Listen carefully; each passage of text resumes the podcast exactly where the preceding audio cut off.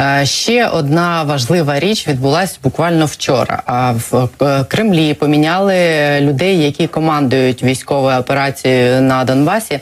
Ось е, ви зараз на екрані можете бачити людину, яку тепер е, поставили командувати військами Росії в Україні. Це генерал Олександр Дворніков, і його головна задача, наскільки я розумію, налагодити е, координацію між тими всіми арміями, які воюють тут в Україні, тому що те, що відбулося з російською армією в Україні, те як невдало вони провели цю операцію, вони це називають операцією. Це причина цього полягала зокрема і в тому, що як було побудовано командування з тієї аналітики, яку я сьогодні читала, зокрема.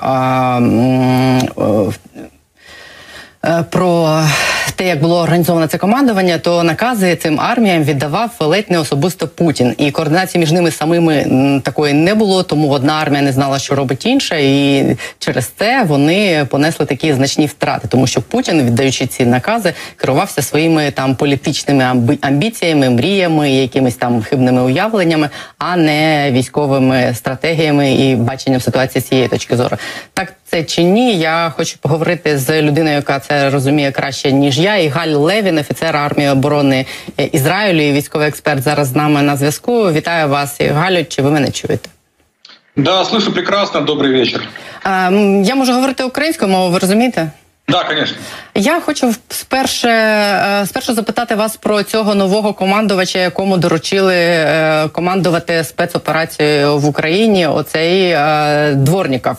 Я так розумію, що його призначили тому, що оці шість тижнів, які росіяни воювали тут в Україні, з координацією цих армій, цих підрозділів були проблеми, і тому вона мала такий якийсь хаотичний трохи характер, тому вони понесли тут такі втрати. І його основна функція тепер тепер це налагодити цю координацію. І для нас, я так розумію, це е, означає те, що на для нас задача, задача ускладниться. Якщо справжній військовий буде віддавати накази, а не хтось там Путін сам чи хтось його оточенні, то це може бути інакше.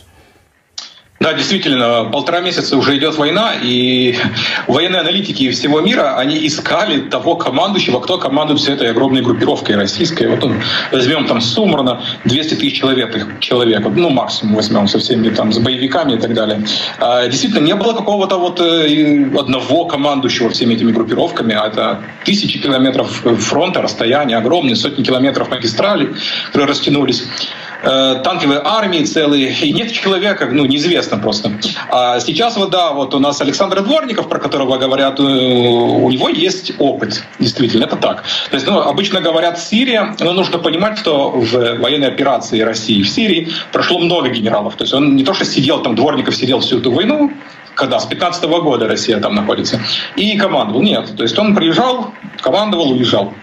То есть большая плеяда, на самом деле, высокопоставленных военачальников прошли через Сирию. Но помимо этого у него, естественно, чеченская кампания, то есть э, э военная оператель, э, карательная операция в Чечне, которая происходила, естественно, он там засветился. То есть это не какой-то там кабинетный генерал. Вместе с тем, я не думаю, что это какая-то проблема будет для Украины, то есть, э, потому что, ну, воюют не генералы, воюют люди, то есть, а и моральное состояние войск, э, вот группировки российской, ну, уже, уже после полутора месяцев более чем понятно і звісно. Що ви знаєте про те, що зараз відбувається з їхніми планами е, створити оцей ударний кулак на Донбасі і почати наступ на Донбас і отримати ту, ту перемогу, яку вони мріють отримати на свій день перемоги? Чи вже почалася ця операція, чи це як це має відбутися і коли? Это больше в СМИ разгоняется, что якобы идет подготовка. Они стягивают все туда, ну все, что могут, все, что у них осталось Понятное дело, что э, силы, которые были разбиты под Киевом, э, Черниговском, Сумском направлении, они вывели, это очень потрепанные были силы. Теперь, допустим, те силы, которые все-таки остались целые, они смогли их вывести, нужно их обновить, нужно пополнить, э, нужно дать людям отдохнуть и нужно послать их обратно в Украину. У нас есть информация, что люди не хотят возвращаться в Украину, особенно после того, что они там увидели, пережили, их товарищи были убиты там и так далее. Целые разгромлены, целые батальоны батальоно-тактические группы были полностью разгромлены. То есть это на сегодня уже подлинно известно. Об этом есть много информации на Западе, разведка западная об этом говорит, и не только. А, теперь, если мы посмотрим, например, направление вот Изюмское, Изюм, про который много говорили, там были тяжелые бои, город фактически стер с лица земли. И мы посмотрим теперь, после того, как они смогли прорвать там вот э, оборону ВСУ и занять этот город, сейчас бои происходят под Изюмом, э, ВСУ успешно сдерживают, отбивают все атаки. Так вот, если мы посмотрим на группировку, они сами ее показывают, то есть вот Арти, их пропагандистское телевидение показывает. Мы видим, что там сборная солянка всего, там боевики, там Нацгвардия, там э, остатки какие-то части российской армии, там мобилизованные несчастные бедолаги вот с э, ну, боевиками из Ордло. То есть там полный винегрет сил. Теперь, допустим, они действительно вот нашкрябают какие-то силы, ведут туда ну, 10 батальон тактических групп, про которые говорят, ведут какие-то еще части. Возможно, чуть-чуть где-то продавят, но это никак не даст им возможность, у них нет тех сил, чтобы кардинально поменять ситуацию. Вот э, опять же, как я говорил, в СМИ Э, говорят о подготовке к битве за Донбасс, она уже идет. Ну, то есть бои за Изюм идут. Бои, вот где Маренко, идут. Опасные идут бои. В опасные отбили атаки. Опять же, успешно э, ВСУ крушит, громит врага в той же Попасной, под Маринкой тоже. А, то есть э, бои уже идут, битва за Донбасс уже происходит. Ну, я напомню, что Мариуполь, где героически сражаются вот с первого числа прошлого месяца, это тоже Донбасс. То есть битва уже идет.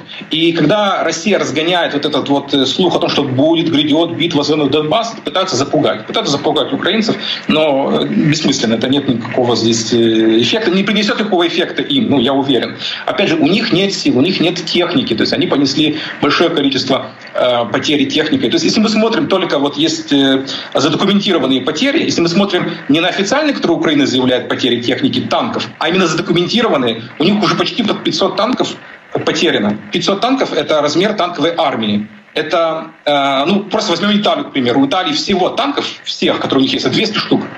То есть в Европе многие европейские современные армии, у них нет, нет такого количества танков, которые Украина Э, уничтожила, захватила или были брошены от России, то есть потеряны.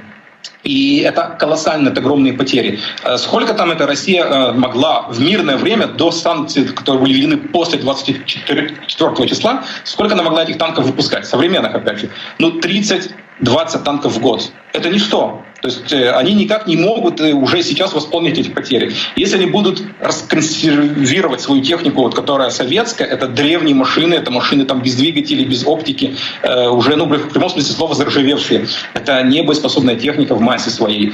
Э, и более того, даже если они достанут машины боеспособные из законсервированных, это займет месяц, два, три для того, чтобы экипажи мобилизованы, их нужно там провести слаженность, нужно провести подготовку и так далее. То есть вот к девятому числу следующего месяца, как про это говорят, я не вижу, откуда они могут вот э, нашкрябать, так, так выражаясь, эти силы. То есть бои будут, бои будут кровопролитные в той или иной степени, но чего точно не будет, они не смогут взять э, группировку ВСУ в котел, про который так говорят. Это опять это пропагандистский ход. Они очень хотят, чтобы вот это звучало в СМИ, потому что они знают, что является триггером для украинцев. Это Иловайский котел, это Дебальцевский котел. Поэтому им очень важно повторять этот нарратив котел, котел котел, котел. Не будет никакого котла. Э, группировку ВСУ они не смогут там зажать. Более того, э, они, я уверен фактически на, ну, на 100% никогда нельзя быть уверен, но до 95% я уверен, что выйти к административным границам Луганской и Донецких областей они тоже не смогут в течение, скажем, вот этого месяца. Як би ви оцінили, яку частину їх армії ми е, знешкодили, скажімо так? Ну вот есть оценка Пентагона. А я говорил с ответственностью, что ей можно доверять, так как западные э, службы, особенно такого уровня, и, естественно, Пентагон, они очень дрожат за свою репутацию. Они никогда не будут называть цифры с потолка. Они говорят, что примерно 20% Э, уничтожено из всех сил вторжения. Это огромное количество. То есть если мы берем э, военное искусство, то в военном искусстве любая единица, ну а группировка вторжения, армия — это военные единицы в том числе, любая единица военная э, теряет боеспособность при потере ну, в среднем 30% своих сил. То есть э, вот сейчас, по заверениям Пентагона, это 20%. Если вот э, Украина продолжит уничтожать им технику, особенно сложную дорогую технику. У них там один самолет может стоить 30 миллионов долларов, ну, запросто. Украина их сбивает э, ну, самым эффективным образом, каким может в своих, своих тех реалиях и силах, которые у нее, у нее есть. Так вот, э, уничтожив 30% или 35% или 40%, ну 40% это будет вообще разгром полный. То есть, э, когда будут переговоры следующие Украины э, и России, то Украина может смело уже диктовать, э, диктовать э, свои условия. И не просто так. Э, Подоляк говорил, что третьего Минска не будет. То есть, э, в, э, высшее руководство Украины, вот ее, ее командующий эшелон, он не делает эти заверения просто так. То есть, есть уверенность, есть информация о том, что медленно, но мы действительно приближаемся к тому, что Украина сможет в той или иной степени, не полностью, но сможет уже начать диктовать свои условия и требовать э, договоренности о прекращении огня или что бы там ни было. Опять же, я не политик, это как политики договорятся, но на условиях Украины. А, и это будет означать победу. Ведь что такое победа? Победа — это когда война заканчивается переговорами, где та сторона, которая получает больше выгод, ну, то, что она требовала, вот, э, чем, чем иная, чем вторая. Вторая, наоборот, э, не получает того, чего хотела. Для этого, э, да, извините, последний момент, для этого нужно иметь то, что называется факты на местах. И вот у Украины, Украине сейчас важно очень эти факты на местах добиться, и Россия пытается этого добиться. То есть Путин хочет, вот опять же, Донбасс, административные границы Луганской и Донецких властей, э, падение Мариуполя и так далее, удержание Херсона, для них это факты на местах. Украине нужно выбить эти факты на местах.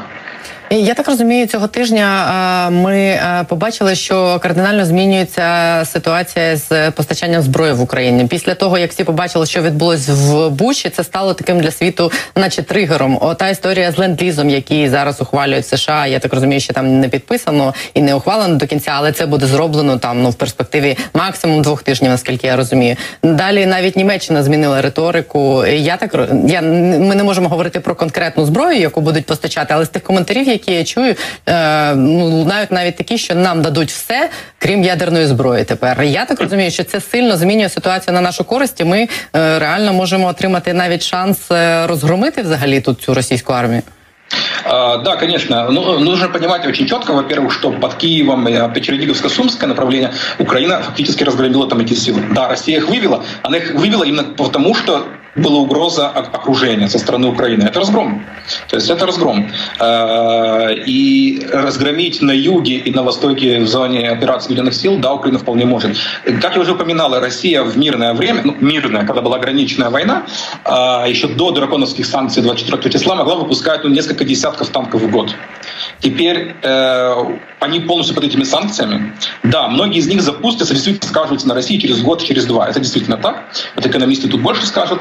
Э, но самое важное — электроника, чипы и сложное оборудование. Без этого невозможно создавать и поддерживать, и там, ремонтировать и так далее современное вооружение. То есть армия откатывается в, на уровень 70-х годов, в то время как Украина получает современные образцы вооружений в огромном количестве. Вот вы правильно сказали, мы не можем называть, а списки большие, оружие уже идет в Украину, это известно. Компетентные люди этим занимаются, Залужный, остальные, Зеленский, а руководство Украины хорошо все, знает и так далее. А, и это все есть, все существует. То есть украинцы должны понимать, что оружие идет. И действительно, после страшных кадров в Буче и не только в других городах, и фактически, вот опять же, как Зеленский говорил, геноцид. Это действительно верно, происходящем в Украине а, риторика поменялась ну, кардинально. Но мы видим, что президент э, Германии призывает к военному трибуналу над Лавровым и Путиным. Э, никто не ожидал такой риторики, это было большим шоком. То есть э, мы видим, что, например, сейчас в Германии, опять же, идет разговор, вот притормаживается пропозиция передачи Украине 100 танков. Мы не знаем, что 100 танков будет, какие-то танки, когда их передадут и так далее, но сам факт того, что в СМИ об этом говорят, и сам факт того, что немцы это обсуждают, то есть это стало вопросом не табу, крас, ну, просто перечеркнуто, мы это не обсуждаем, а сам факт того, что это обсуждают. И вот пока в СМИ это обсуждают, возможно, что-то где-то уже идет и так далее. Вот. Но э, вот системы ЗРК, которые передали, например, э, британцы, э, Старстрики, например, это очень современное оружие. Это одни из самых лучших э, противовоздушных систем. И они уже работают, уже были подтверждены сбитые вертолеты российские, которые, опять же, стоят огромных денег, то есть десятки миллионов долларов и так далее.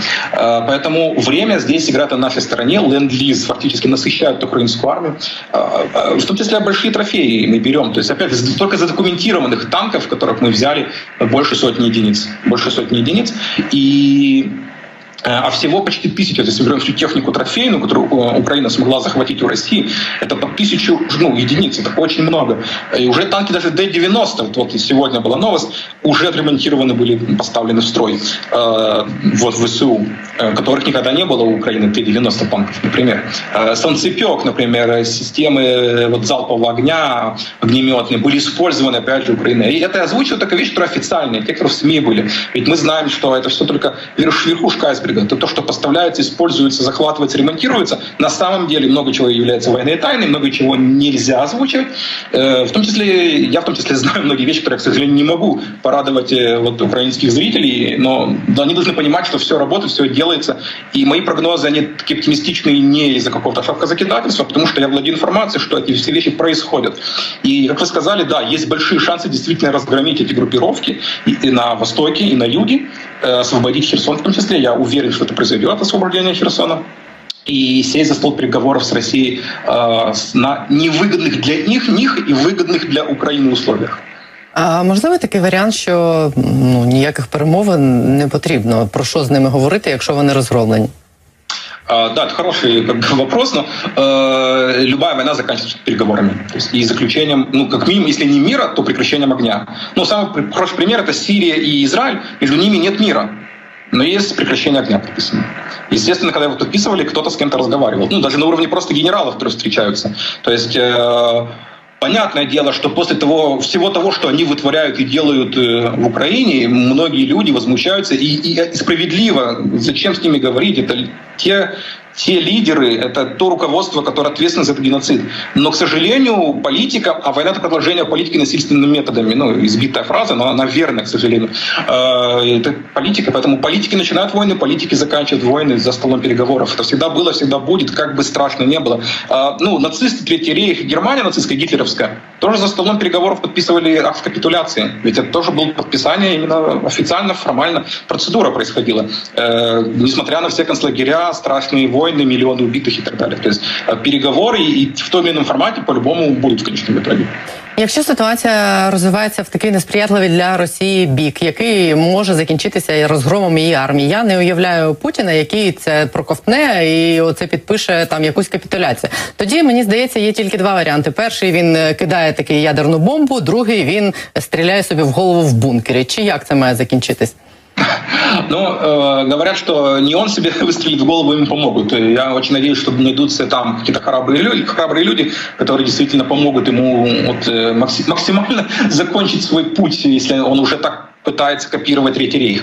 Вот. А если говорить про ядерную бомбу, то, смотрите, конечно же, это кажется невероятным, но сейчас об этом заговорили как на Западе, да, об этом говорит Христо Грозев из Беллинкета, то есть об этом говорят довольно уважаемые источники. Э, во многом это страшно сумасшедшая фактически э, перспектива, она выстраивается в концепции того, что все говорили, что, ну, аналитики, что на полномасштабную войну Россия не пойдет. Это, это э, ну, абсолютно неадекватно, это нереально. И приводили тысячу один именно логический, рациональный аргумент. И мы видим, что вопреки этих логических, рациональных аргументов, все-таки он пошел на полномасштабную войну вот именно в максимально сумасшедшем ее сценарии. А, и отсюда вытекает и говорят, что да, ядерное оружие. Но тут ну, нужно помнить такой момент. Использование ядерного оружия — это не просто нажать на кнопку, как многие представляют. Там есть цепочка. То есть есть, по-моему, 5 или 7 человек, через которых должно пройти. Вот. А, и это большой вопрос, насколько это работает, насколько это сможет произойти. То есть это не так, что вот Путин позвонил Шойгу и сказал «кидай». Нет, это так не происходит. И нам остается, естественно, надеяться, что все-таки там находятся люди адекватные, которые не хотят выпускать этого джина из бутылки, этот ящик Пандоры открывать, э, и они сделают все для того, чтобы как раз Путина устранить, и ну, просто этого не было, этого сумасшествия, сумасшествия дальше. Про які часові рамки ми можемо зараз говорити? Тобто, якщо там просто сказати, скільки ще буде тривати війна? А, ну, я напомню, что война идет 8 э, лет. И если сейчас даже э, будут какие-то договора, это будет передышка. То есть, ну, Украине нужно подготовиться к тому, что это надолго, на самом деле. К сожалению, я э, ну, не говорю с какой-то кровожадности это. Я, конечно же, хотел бы, чтобы России вообще не было, был бы мир, и Украина могла спокойно, тихо жить. Как до 2014 года это была мирная, тихая страна, которая никого не трогала. Но нужно смотреть на вещи реально. Эм, есть много сценариев, в том числе даже устранения Путина, и и приход к власти более кровожадного человека с реваншистскими настроениями, который э, попытается, например, через лет 20-30 взять реванш. Это тоже нельзя исключать. То есть даже если будет какое-то такое именно серьезное, э, основательное перемирие, оно будет на лет 10, 20, 30, ну, одно поколение всего лишь, это немного в исторической перспективе, э, совсем немного.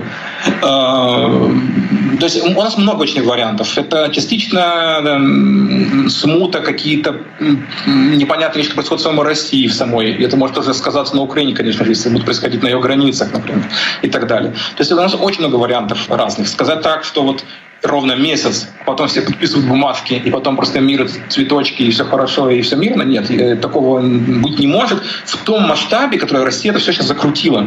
Она сейчас находится в таком кошмарном масштабе, такое огромное количество уже погибших, убитых, э, геноцид происходит, мы находим вот города, вот удар по вокзалу в Краматорске. То есть это вещи сумасшедшего уровня. Они, эти вещи не забываются и не проходят, и не закрываются в течение месяца или чего-то такого. А, многие аспекты здесь, они даже на столетие, то есть они будут помнить это на долгие годы, как вот украинцы помнят Голодомор. Казалось бы, Советского Союза давно нет, Сталина давно нет, но эти вещи максимально актуальны. Вопрос Голодомора для украинцев. То же самое вопросы э, резни в э, Гастомеле, в э, Буче, Ирпене и другие города, где находят, а, Краматорск и так далее, эти вопросы на десятилетия, если не столетия вперед. А, поэтому Э, если мы все-таки говорим о активной фазе войны, то вот сейчас месяц. Э, месяц э, мы будем видеть, что происходит на Донбассе и Востоке, на Донбассе и на юге Украины. Месяц-два. Дальше для них максимально тупиковая ситуация, и там просто начинается просто полет фантазии. Или убийство Путина, или капитуляция, или какой-то договор, или уже там вот ядерное оружие и так далее. Опять же, я цитирую Христа Грозева. Там вообще говорят, что, возможно, будут кидать по Польше, но такие вещи на полном серьезе обсуждаются. Это, это не какие-то вот прогнозы сумасшедших людей. То есть, ну, вполне серьезные аналитики на полном серьезе говорят удар по Польше, например, для того, чтобы остановить НАТО от поставок вооружений в Украину. Они, они хорошо понимают и знают, что поставка этих вооружений — это для них огромнейшая проблема. Да, и это а, огромное усиление, усиление для Украины. Вот, э, поэтому активная фаза такой прямо кровавой жесткой войны будет происходить еще минимум месяц, минимум. А дальше у нас починаються розвілки, тобто різні варіанти розвиття событий. Я зрозуміла. Я дякую вам дуже за те, що ви долучилися до нашого ефіру. Наступного разу розпитаю вас, як нам е, переймати досвід ізраїльської армії, якщо нам е, попереду жити 10 років е, з таким сусідом поруч. Скажи нам. Дякую вам дуже.